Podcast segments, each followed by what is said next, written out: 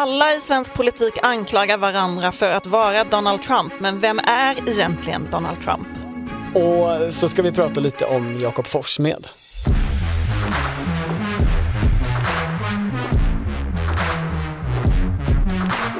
Det här är Politiken med Maggie Strömberg och Torbjörn Nilsson. Maggie, idag är det ju Europadagen. Ja, Och i den här podden har vi pratat en hel del om eh, jag såg det eftersom Liberalerna annonserade med en stor euro i en tidning i morse. var fick de pengar till det ifrån? Det här var i Dagens Nyheter, en helsida. Eh, vi jobbar på Svenska Jag Dagbladet. tror de fick pengar från EU. Det stod Renew eh, Europe, eller vad den här från gruppen, gruppen. heter. Mm. Mm, mm. Man undrar ju alltid var de får pengarna För ifrån jag Liberalerna gör menar, de har ju inga egna pengar. I alla fall. Det jag skulle säga, att i den här podden så har vi pratat mycket om Liberalernas bråk med Sverigedemokraterna. Ja, Eh, och det var ju en aktuell sak i söndags till exempel i partiledardebatten. Jag förstår inte det här liksom att det är en dragqueen, är liksom, hur osäker kan man vara? Vad tror du ska hända? Vi kan väl Vad gå jag- dit, vad, vad ska hända Nej, men om det är jag- en, Vi kan väl gå dit, men vad är problemet att om biblioteket har fått ett anslag och biblioteket bjuder in dem, eller så två fågelskådare eller vad det kan nu som ska berätta något. Liksom, Bli inte så himla nervös av Jag det. är Liksom, inte du- ett dugg nervös. Jag vi kan gå dit att- ihop. Men det var inte det här eh, jag tänkte på, eh, utan det var ju Europadagen.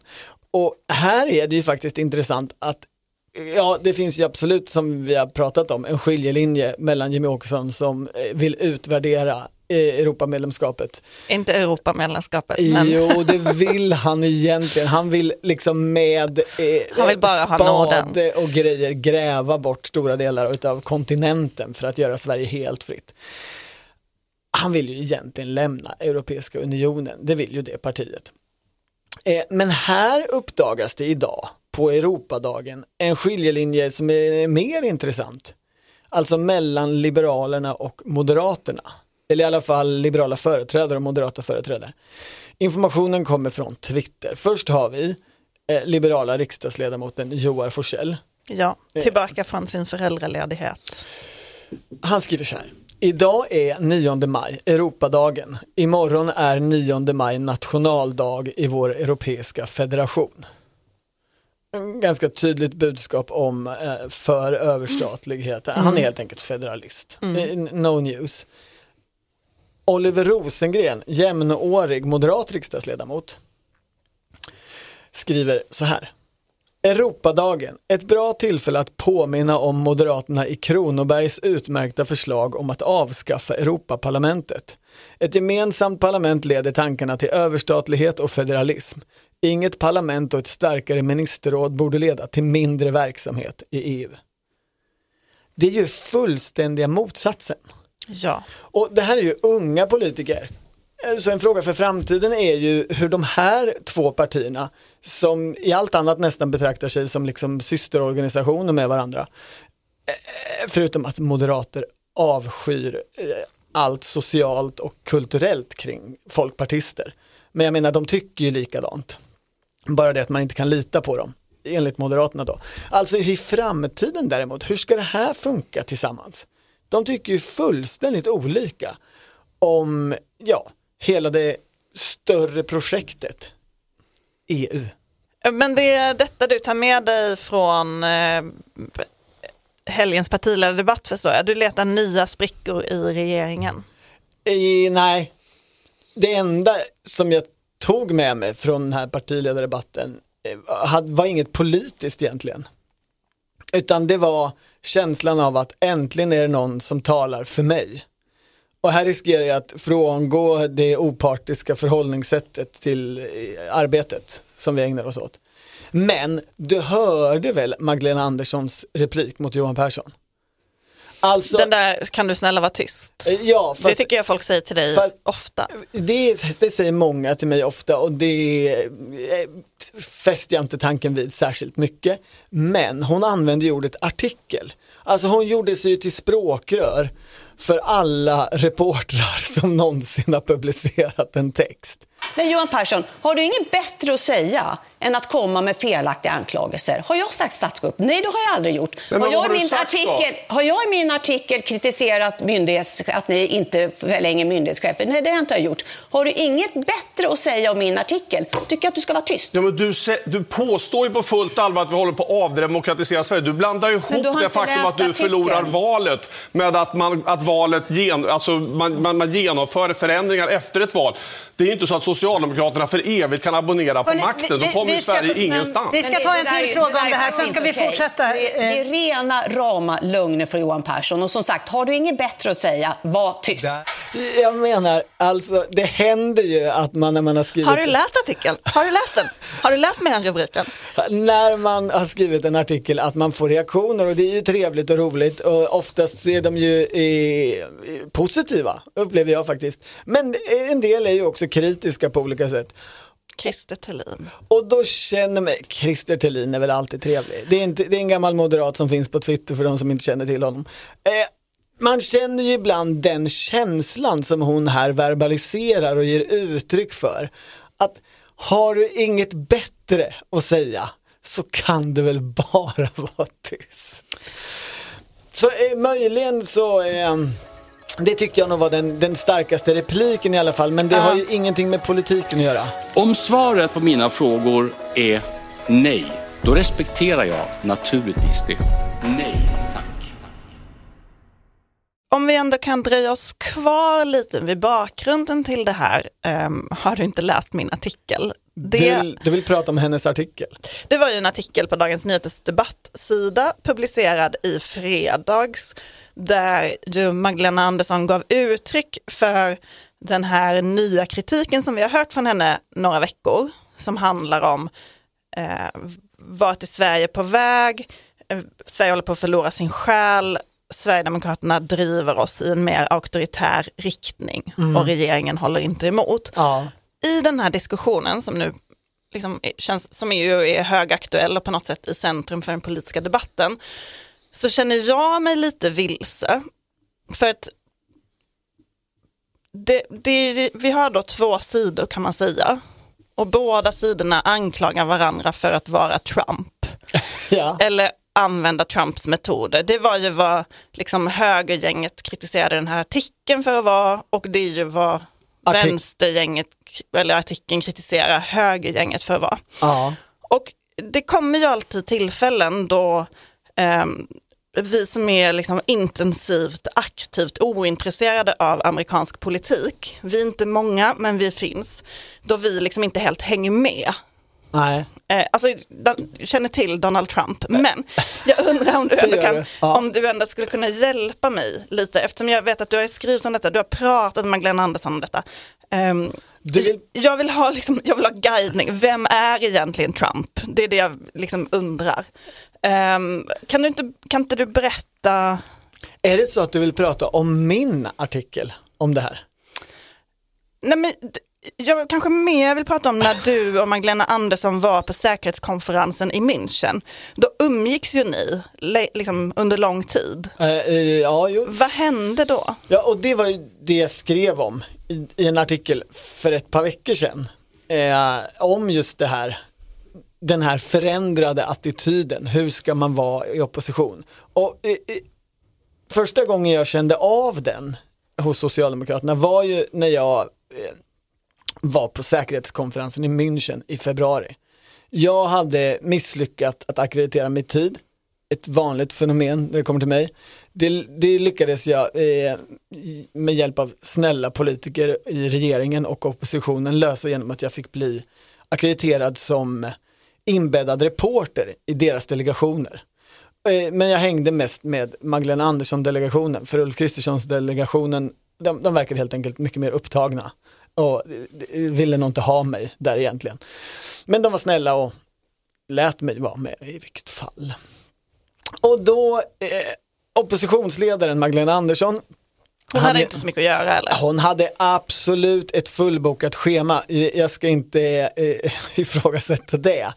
Det var ju här de skulle få ta emot pris ihop med Ninistö och Sanna Marin Ja, och för sam- sitt NATO-medlemskap. Och det som ansökan. pågick i luften var ju håller Turkiet på att släppa in Finland i förväg? Egentligen visste nog alla att ja, det håller på att hända. Och svenskarna undrar, har vi förlorat greppet om den här processen helt? Och det var de här dagarna Finland sa vi kommer inte backa, Ja, utan precis. vi går med om vi... Så, så Magdalena Andersson går ju runt där och, och försöker liksom upprepa regeringens eh, talepunkter om NATO och hjälpa till på något sätt. Eh, kommunikationen med statsrådsberedningen och eh, oppositionspartiet fungerar väl inte jättebra. Men mitt i alla de här NATO-mötena så har hon en, ett annat möte. Och det, är- men jag, jag var ju inte med på möten utan då står man ju utanför och så går de in och pratar en och en eller möjligtvis med någon medarbetare som tar anteckningar. Och efter det här mötet, när Magdalena Andersson kom ut genom det, från det mötesrummet, så var hon som en ny människa. Eh, hon var sprudlande glad, eh, sa ungefär helvete så bra. Det här var den bästa idé jag kommit på på länge. Hon var så bra. Och hon, det var alltså Anne Applebaum, den amerikansk-polska författaren och journalisten. Och det de hade pratat om var hur om man som liberal, som Anne Applebaum är, eller socialdemokrat som Magdalena Andersson är, om man är det och inte gillar eh, Sverigedemokraterna, Trump, Orban, eh, högerauktoritära eh, rörelser, eh, vad kallar det vad du vill, hur ska man då agera? Det var vad, jag, vad de hade pratat om. Och jag, det kändes då liksom när man stapplade efter Magdalena Andersson där i korridoren på Bayerisch Hof hotell i München att hon har ju upptäckt något nytt här. Ja, men, Hon har sett ljuset. och det är det som jag inte, jag fattar inte detta. Okej, är första saken jag inte fattar. Socialdemokraterna har ju ägnat två valrörelser åt det här. De är liksom, det är ju det enda de har gjort på sistone, pratat om hotet från Sverigedemokraterna. Morgan Johansson. Är enda skillnaden nu att Annika hotet Strandhäll. är liksom nu, nu finns det på riktigt och innan, innan varnade man för hotet och nu pratar man om kolla nu vad hotet faktiskt är. Eller, alltså det, det här har varit partiets strategi hur länge som helst. De har ju hållit på med detta, är det rätt, är det fel? Ja, jag förstår din fråga och, och detta eh, försökte jag nu nyligen då intervjua och Magdalena Andersson om och förstå vad är det nya. Hon har ju efter Münchenresan varit i Washington och träffat demokrater och pratat om just detta. Och eh, man upplever ju, eller jag upplever när jag pratade med henne om det, att det är för henne nya insikter och en ny tanke, en ny strategi och det är ju också det de har rullat ut med den här debattartikeln och annat. Och man får ju om inte annat säga att de har ju satt agenda med det. Det har ju varit ett antal saker som har hänt som har eh, liksom spelat rakt in i, i det här narrativet. Alltså till exempel då att regeringen vill ändra lotterireglerna så att partier Ja. inte ska kunna göra. Och Tobias Andersson, Sverigedemokratens uttalande om det, att det ska bli ett fattigare första maj-tåg för sossarna har han ju sagt. Ehm, då säger Magdalena Andersson, de försöker tysta oppositionen. Så här, så här har vi aldrig gjort i Sverige tidigare när det gäller villkoren för partierna. Och hon pekar ju också på kritik som framförts mot liksom, civil rights defenders och så. Ja, Så någonting nytt är det och de har ju satt agenda med det. Det är inte regeringen som sätter agenda eh, riktigt. Det är in, kanske inte ens Sverigedemokraterna längre som sätter agenda även om man fortfarande bråkar om, om drag queens. Eh, utan det är kanske den här saken som sätter agenda. Jo, men sen har ju Magdalena Andersson också gått all in på detta, så att allting eh, som på något sätt sker omkring henne går att liksom trycka in i den här Ja, ju, mallen. Alltså när att Ebba Busch är borta, från partiledardebatten. hastigt borta under några veckor eh, och inte deltog i partiledardebatten. Det, då började Magdalena, prata, Magdalena Andersson prata om att eh, regeringen inte vill debattera mot oppositionen och det ser man i andra länder. man kan väl säga så här. eh, Det är alldeles uppenbart att vill Socialdemokraterna något med det här så har de inte lyckats finkalibrera hur de ska göra det. För det där var ju definitivt en sak som bara slog tillbaka. Kanske, men det, det var intressant för då... Ja men vadå man- kanske? Kan någon på riktigt uppfatta att Ebba Busch är borta på en resa.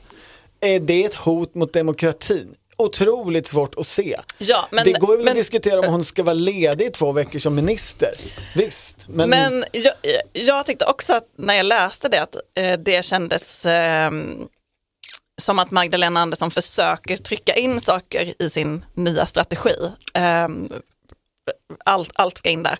Men sen så funderade jag lite på, för att det, det var ju mycket snack om att Stefan Löfven duckade debatten när han var statsminister. verkligen. Bland annat eh, Ekots klassiska partiledar eller eh, statsministerduell inför val som inte blev av för att de inte kunde hitta något datum nära på. Ehm, och då var ju Moderaterna väldigt kritiska. Och då gick jag tillbaka för att kolla hur det där var egentligen och då hittade jag en artikel i Aftonbladet där Gunnar Strömmer, då partisekreterare, sa Eh, jag tycker inte bara att det är fegt utan det är också ett demokratiskt haveri. Eh, det är lätt för mig att raljera partipolitiskt kring det här men jag tycker i grund och botten att det är demokratiskt ett oerhört stort bekymmer att landets statsminister alldeles uppenbart vill hålla sig undan debatten. Så att Ja, du tänker lika goda kålsupor där, fast Stefan Löfven var statsminister. Han undvek uppenbart ansvarsutkrävande intervjuer under en längre period och kom då inte till den här eh, statsministerduellen. Ebba Busch är vice statsminister, den här papperstiteln som är jätteviktig för henne men som inte är viktig för någon annan människa på hela jorden. jag tycker inte det är en papperstitel, det, inte nu, det var en papperstitel på Miljöpartiets tid. Ja, hon- eftersom de faktiskt inte var agerande Ja, okej, ställföreträdande, okej, okej. men det är ju Ebba Busch. Ja, sen är hon en viktig minister med ett viktigt ansvarsområde. Eh, absolut, men hon är ju inte statsminister. Nej, och jag menar Johan Persson var där, alltså det, Ulf Kristersson var också där. Ja. Nej men att man eh, anklagar varandra för att vara odemokratiska är ju då inte heller kanske något nytt. Nej, det har ju existerat förr, absolut. Men, och en annan sak som diskuteras mycket nu är ju eh, utnämningsmakten, generaldirektörerna, som Magdalena Andersson var mycket noga med att hon inte hade tagit upp i sin artikel, men som, ju, som det också finns en allmän diskussion kring. Ja. Ehm, utrensningen på myndigheterna. Samtidigt är det ju det, är ju det sättet regeringen styr på, genom att utnämna generaldirektörer. ja, och det är ju inte nytt att oppositionen kritiserar regeringen. Alltså, i valrörelsen 2006 så fick ju Kristdemokraterna och den genomhedlige, eller vad folk kände, eller vad man strategiskt tänkte, den genomhedlige Göran Hägglund. Och var den som liksom var den som sammanställde en rapport över sossestatens utnämningar och annan eh, eh tvivelaktig verksamhet. Eh, Okej, man använder väl inte ordet tvivelaktig verksamhet, men du förstår. Samlade ihop. Så här mycket har socialdemokrater utsett och gynnat sig själva och sina egna. Det är ju inget nytt under solen där egentligen. Nej, fast det som kanske ändå är nytt i detta, tänker jag, är även här Sverigedemokraternas sätt att uttrycka sig. Alltså att när Maria Malmer Stenergard säger så här, vi behöver byta ut eh, generaldirektören för Migrationsverket för att vi ska göra en så pass stor förändring av migrationspolitiken att det behöver vara en ny person. Det känner man ju igen från liksom, företagsvärlden, eller, alltså det är ett, ett ganska vanligt sätt att resonera på. Hon känns då som den vanliga moderata migrationsministern hon är. men det finns ju Sverigedemokrater som har sagt han är asylaktivist, han ska bort. Mm. Det är ju ett, ett, ett annat sätt att, ett nytt sätt att prata om myndighetschefer och tjänstemän. Mm. Det, det är en syn på tjänstemän som politiserade som vi traditionellt kanske inte har i Sverige. Nej, och de som eventuellt har varit politiserade har man då bytt ut men inte gjort jättestor sak av det. Det var ju en liten sak och en diskussion när, i alliansregeringens början när man gjorde förändringar på Arbetsförmedlingen som väl kanske hade sin bakgrund i att man såg att den var politiserad, att man tyckte det. Det var ju inte alls med den här retoriken och att man anför andra motiv leder ju diskussionen i en annan riktning till slut. Ja, och kritiken mot det är väl att det också leder till någon typ av eller risk för självcensur på myndigheter eller att man eh, att det finns att det leder till att det skapar en rädsla hos människor. Ja, och, och där är det ju lite fascinerande. Ta den här tanken som jag läste, jag tror det var i Expressen, att ska vi få till ett vettigt samtal i Sverige politiskt så måste S och SD sluta någon slags fred. De kan inte ha så här olika världsbild eller börja bråka om sådana här saker hela tiden. Men jag menar, för socialdemokrater som Magdalena Andersson när de pratar om det här så är ju inte det här strategi i första hand.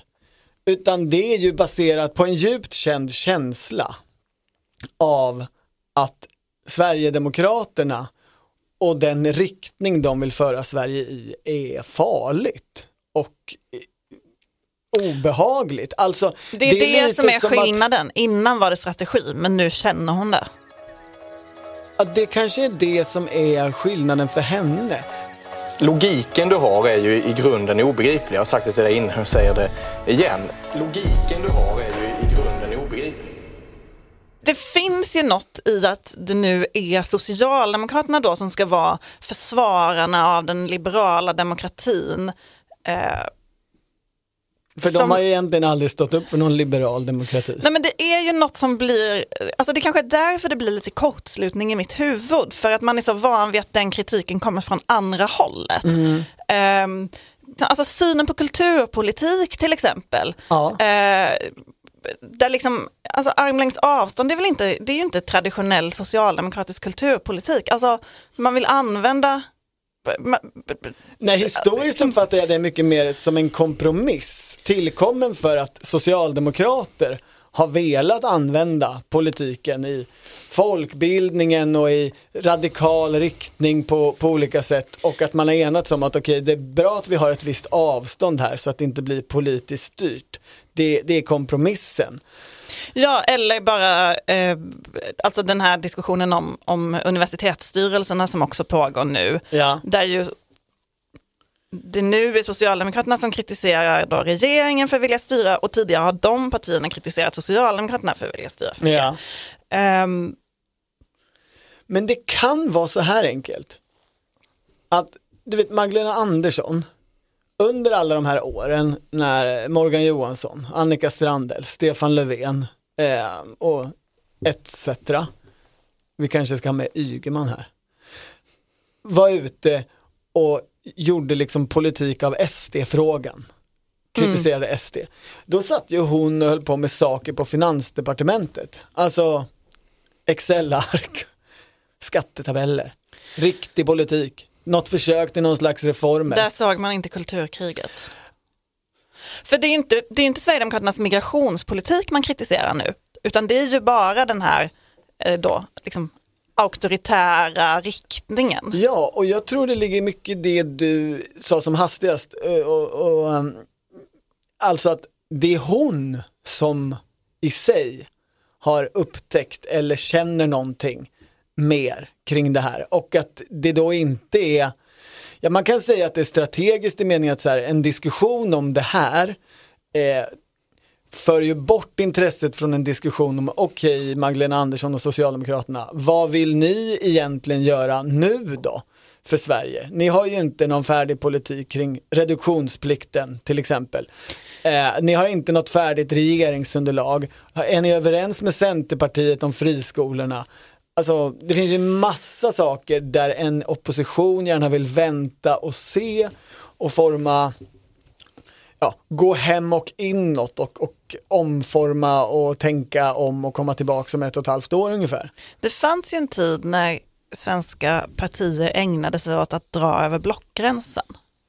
När det var det man ville, ville göra. Och det känner man ju inte när man såg partiledardebatten nu eller när man lyssnar på Magdalena Andersson nu. Nu känns det som att man talar väldigt mycket till sina egna väljare, till de väljare som valde Socialdemokraterna på grund av SD-frågan. Du tänker att, Jag undrar om det är så här man vinner tillbaka sina gamla väljare som har gått till SD. hur, hur tänker du att man ska göra istället? Ja men det vet jag inte, du måste ju komma med lösningar. Ja, nu låter det ju nästan som, du vet i helgen så var det ett fantastiskt dubbelevenemang samtidigt. I Stockholm alltså. Eh, på ABF pågick eh, tioårsfirandet av eh, tankesmedjan Katalys. Där de hade bjudit in Stephanie Kelton. Eh, ekonomen som eh, bakom den här Modern Mon- Monetary Theory. Eh, alltså idén om att har man en egen valuta eh, och styr över den som stat så kan man låna hur mycket som helst. Eh, det blir ingen inflation. Och eh, inte jättelångt därifrån, men med lite vatten emellan och så, på Långholmen så höll Jimmy Åkesson vårtal. Och jag var inte på något av de här evenemangen, men har försökt spåra upp dem i efterhand. Eh, eller Åkessons tal sprang jag förbi innan han började tala och spanade in publiken. Men när jag har tittat på dem i efterhand så är de ganska lika. Nämligen Jimmy Åkesson säger bara sånt som förväntas av honom. Eh, det var liksom migrationspolitik all over the place och sen lite kulturradikalism eh, bashing på slutet.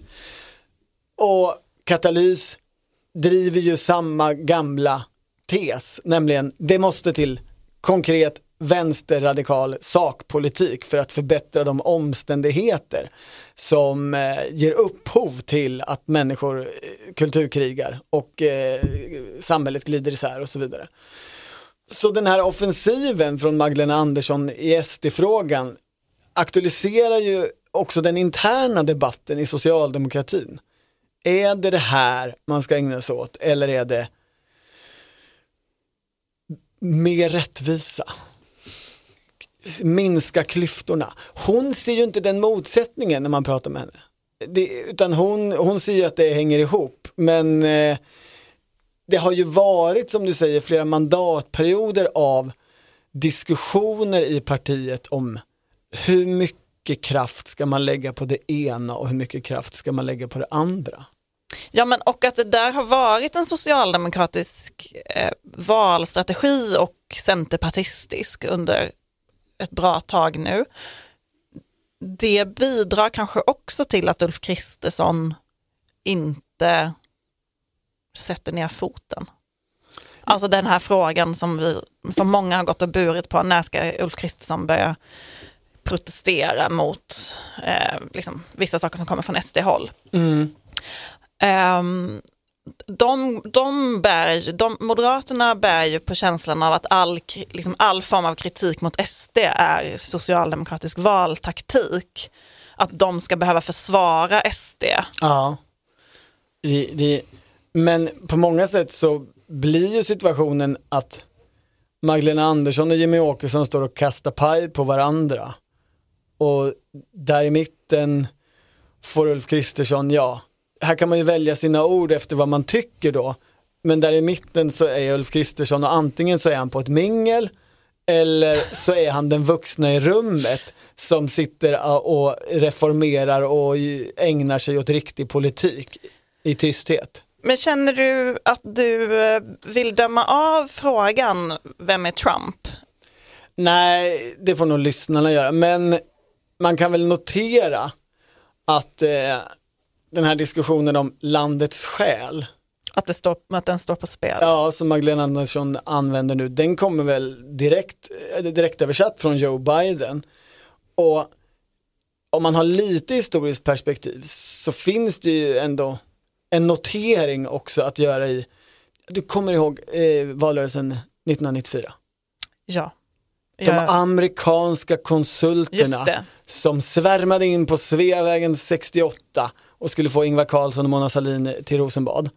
Då blev det ju en jättelik eh, uppståndelse och ett ifrågasättande för att Socialdemokraterna hade gjort något så skumt som att eh, hyra in amerikanska konsulter för att rådge eh, partiet i valstrategi och, och analys av opinion och sådär Snabbt det går. nu är vi ju som ett helt samhälle så genomamerikaniserade att vi i princip tycker att vi är en delstat. Eller så, den känslan kan man ju i alla fall få eh, i den offentliga debatten. Och ingen av de här ytterligheterna är väl riktigt sann. Det finns en jättebra bok om det där 94 ehm, som Håkan A. Bengtsson har skrivit som Henrik Torehammar pratade om i någon podd nyligen. Den heter väl Bakom Mona Sahlin? Just det. Den har jättefina svartvita foton, På en ung Morgan Johansson. bland annat. Han hade inga nyheter. Hur lyckades han prata i en timme? Herregud. Herregud. Jakob Forssmed, kristdemokraten, Mm. han var ju på tv i söndags. Ministern för folkhälsa och lite annat. Så han är ju, det finns ett poddavsnitt, vad gör Jakob Forssmed på jobbet, som Ja. man kan lyssna på om man vill ha detaljerad beskrivning. Men eh, han vikarierade ju för Ebba Busch, som ju Var spårlöst försvunnen. var hastigt på semester, som vi ju inte vet så mycket om. Jag vet ingenting om det, men hon kommer väl tillbaka snart och då kanske man får veta Mm. mer. Men hon har ju haft en del, hon har haft det intensivt. Hon har haft det kämpigt på jobbet. Ja. Jag tolkade det i sig först när jag lä- bara läste så här, hon ska vara borta med sina barn. Då tänkte jag det som att nu tar hon sin nya eh, taktik hela vägen. Alltså, eh, hon har ju haft lite interna bekymmer efter hela historien med, med Johan Ingerö och Sara Skyttedal.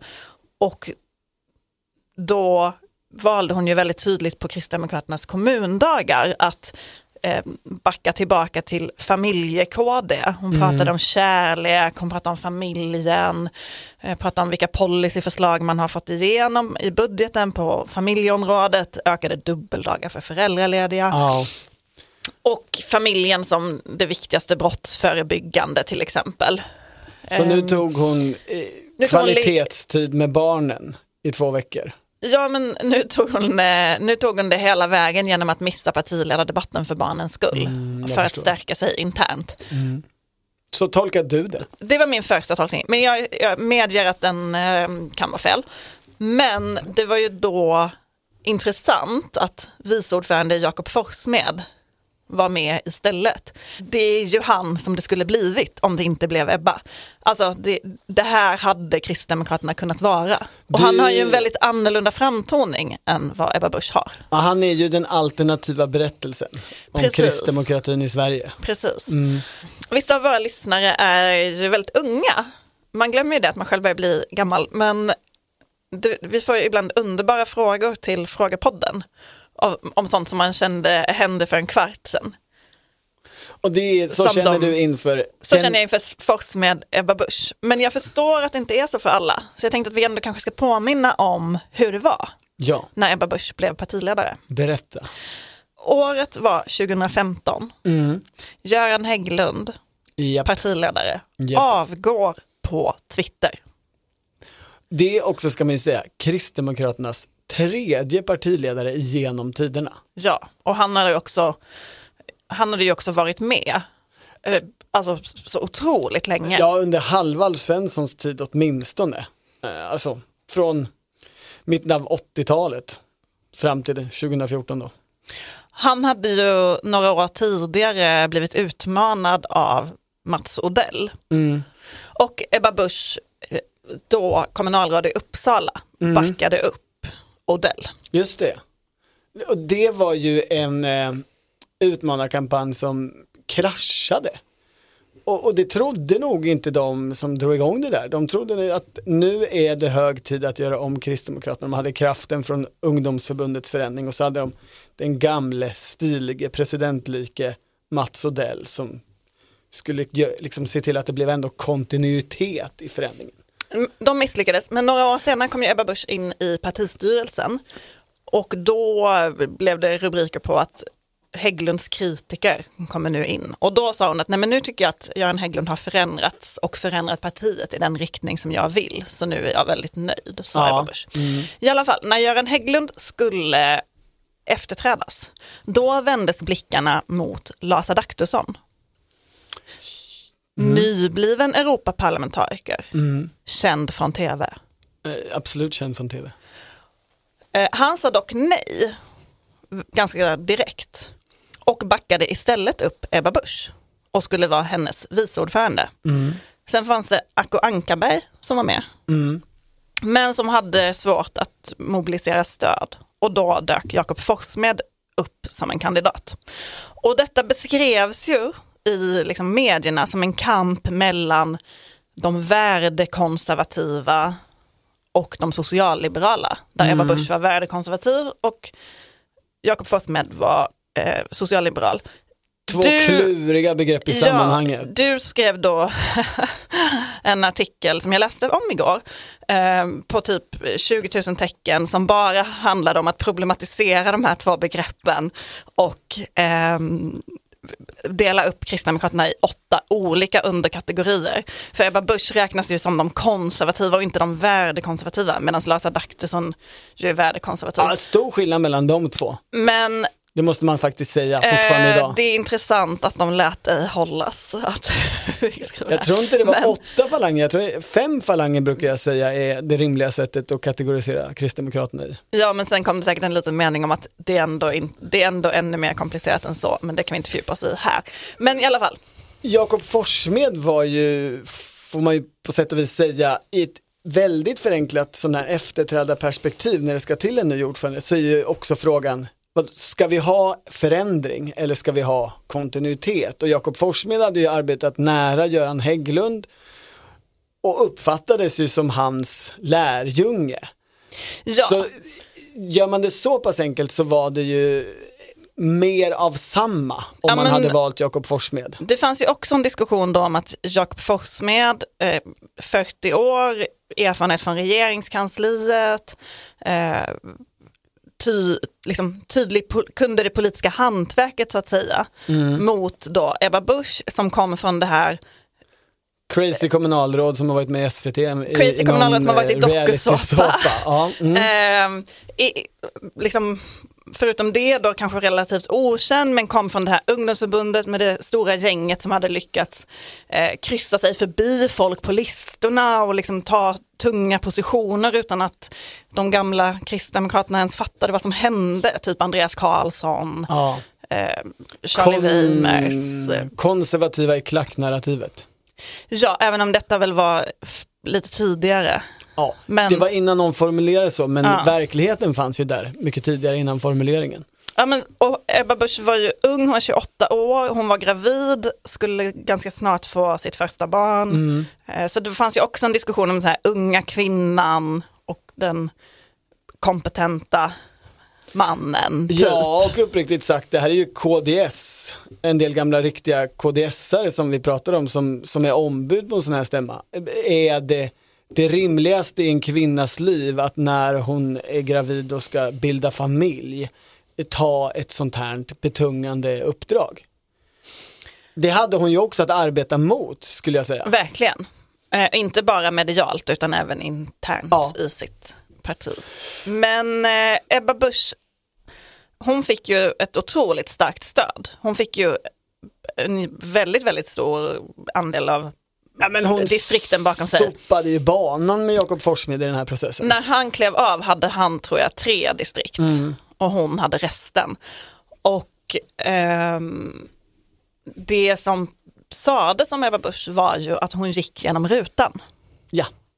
Hon hade en otrolig scennärvaro. Om man skulle ta ner den där efterträdarprocessen till en mening så är det ju just den. Hon gick genom rutan. Och det där tycker jag är så spännande för det var första gången som jag åtminstone har upplevt en partiledarprocess bara handla om det. Alltså att det blev verkligen det helt och hållet viktigaste och avgörande. Men Annie Lööf då? Ja, jag har tänkt på det, för Annie Lööf är ju egentligen den första, om man ska prata partiledare och management och partiledarstilar och sådär, eh, lite meta. Men hon är ju den första i en ny tradition. De tydliga, slagkraftiga, Ja, de som, mediala. de som är, som skulle vara genuina, eh, utmanande.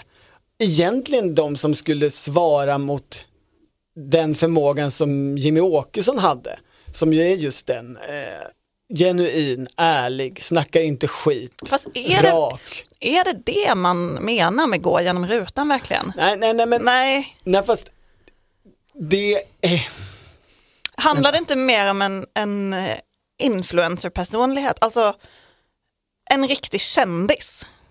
Men när Maud Olofsson slutade som partiledare och Annie Lööf blev vald så handlade inte den processen så mycket om gå genom rutan som nytt eller gammalt. Det var tydligare utåt tyckte jag då att här skulle det bli förändring. Anna-Karin Hatt som var motståndarkandidat var ju Maud Olofssons kandidat och det var en fråga om ett, en förändring.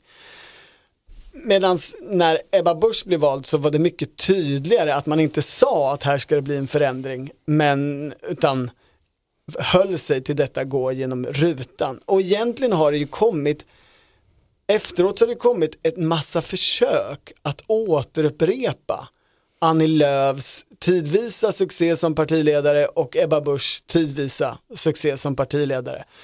Där man just har letat sådana kandidater. Ja, alltså Nyamko Sabuni var ju också, valdes ju också med det argumentet delvis. Eh, helt och hållet. Håkan Juholt skulle jag säga valdes ganska mycket med det argumentet. Jag, jag, tycker inte att det handlar om, om genuinit, alltså att vara genuin. Jag menar, det är väl ingen som skulle säga att Fredrik Reinfeldt inte var genuin. Eller jo, det kanske det är i och för sig. Mm. Jag är också skeptisk till om det verkligen handlar om att möta Åkesson. Det handlar väl om att klara sig i ett medieklimat i den här samtiden. Att, att synas. Du menar mer att det har med Blondinbella att göra? Och eh, alltså Mona familjen Sal Wahlgren och sådär? Mona Salin är ju en gå genom rutan partiledare. Absolut. Hon var väl först? Nej, Alf Svensson. Nej, Mona Sahlin var ju först på ett, med ett annat personligare anslag som ju är mycket nära kopplat till den här influencer-karaktären som du pratar om, eller typen. I alla fall, tillbaka till eh, Kristdemokraterna. Ah, jag hör alla dina invändningar och jag vet inte hur långt man egentligen kommer överhuvudtaget med studieområdet partiledarstilar. Men jag tycker ändå med skönja reaktionerna efter partiledardebatten i söndags när en del skrev upp Jakob Forssmed som ska han ta över partiet och så behagligt det var med den här annorlunda retoriken och stilen. Det födde ju ändå en liten tanke om, är det möjligen så att den här partiledarstilen som vi har sett under åtminstone ett decennium och exakt hur vi ska definiera den det kan man ju diskutera, men som har präglat karaktärer som Annie Lööf, Ebba Busch, eh, One-liner-politikern. Nyamko Sabuni, Håkan Juholt, Nooshi Dadgostar. Alltså till och med den här eh, burdusa, eh, flummiga Johan Persson-stilen går väl nästan in i samma. Alltså den är i alla fall långt ifrån allvarsam, lågmäld, nyanserad. lyssnande, nyanserad. Precis. Eh, ja, för det var ju som, för de som gillar den stilen så var ju Jakob Forssmeds närvaro i Sveriges Television i en partiledardebatt lite av ett eh, glädjeskutt. Ja men och det, det i en tid då Kristdemokraternas valanalys har konstaterat att falukorvs-Ebba inte riktigt funkar längre. Kan man tänka sig Ebba Busch förvandlas till den här lågmälda resonerande politikern? Det, det är ju svårt att se framför sig. Men det är också intressant att Magdalena Andersson ju nu tycks sugen på att gå in och slåss mot en Ebba Busch typ. Ja. Och så förvandlas alla de andra till seminarieherrar. Mm. Det, ja, de är lite Ulf Kristersson i alla fall. Ur, ur synk. Mm. Oklart. Kommer Jakob Forssmed bli partiledare nu, tio år senare? Eh, eh, det, det, är, det är en allvarligt ställd fråga. Absolut. Jag tror inte det, nej. Jag undrar eh, om det skulle vara så pass skakigt i Kristdemokraterna så att eh, Ebba Busch mystiska två veckors frånvaro handlar om huruvida hon faktiskt har stöd för framtiden. Jag tror inte det. Eller hur länge, huruvida hon vill. Hon har ju varit partiledare länge. Det har hon varit. Eh, hon undrar... Hennes jobb är på, på sätt och vis avslutat. Hon har inte byggt något kärnkraftverk, men hon har ju skapat förutsättningar för en borgerlig regering och sett till att den kommer till makten. Mm. Det var ju Ebba Busch mer än Ulf Kristersson som gjorde det, får man ju ändå säga. Nej, jag undrar om det skulle bli Jakob Forssmed. Ja, jag tror ju även om en del i, i nästa generation nykonservativa kristdemokrater eh, har gjort sig lite svåra som partiledare för partiet. Jag tänker ju framförallt kanske på Sara Skyttedal här. Eh, eller för den delen Charlie Weimers, eh, Eftersom han har bytt parti. Herren som har blivit sverigedemokrat. Eh, men jag tror nog ändå att den förändring som har skett i partiet sitter ganska starkt och att det hon ser väl till om hon får välja att vara kvar så att den kan fortsätta. Inte att man ska tillbaks till, om nu Jakob Forssmed fortfarande tycker det han tyckte som ungdomsförbundsordförande, men det var ju en grön, eh, jämställdhetsinriktad 90-tals vänsteraktig kristdemokrati. Eller så är det precis det som kommer i svensk politik. När man, inte, när man känner att Sverigedemokraterna blev för radikala, vi kan inte fortsätta på det här spåret och Jimmy Åkesson vill bli statsminister och det kan vi inte acceptera. Du tänker att de och deras politiska konservativa värld så att säga blir det etablerade som en ny opposition? Jag tänker att Kristdemokraterna rör sig tillbaka mot mitten. Det var så simpelt. Okej, det tror inte jag, men tiden får väl utvisa. Du säger ofta saker, men sen så gör du ju någonting annat. Någonting annat. I politikens poddflöde, för den som är eh, Svenska Dagbladet prenumerant, så kommer man framöver kunna lyssna på utfrågningen igen, alltså Erik Nilssons och Inger Arnanders intervjuer. De kommer i tre delar att intervjua tre tunga makthavare om ekonomisk politik. Aha. Det är ju budgettider, ekonomisk kris och saker kostar mycket pengar. Det gör de.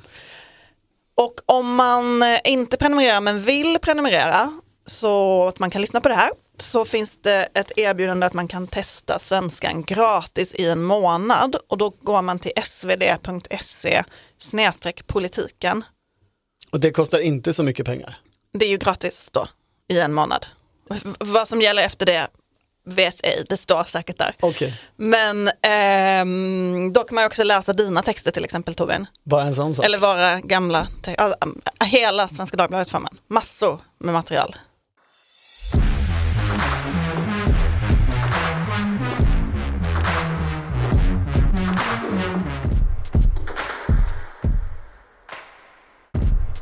Du har lyssnat på Politiken, en podd från Svenska Dagbladet. Producent Mattias Dellert och ansvarig utgivare Anna Kareborg. Och klippen i det här avsnittet kom från Sveriges Television.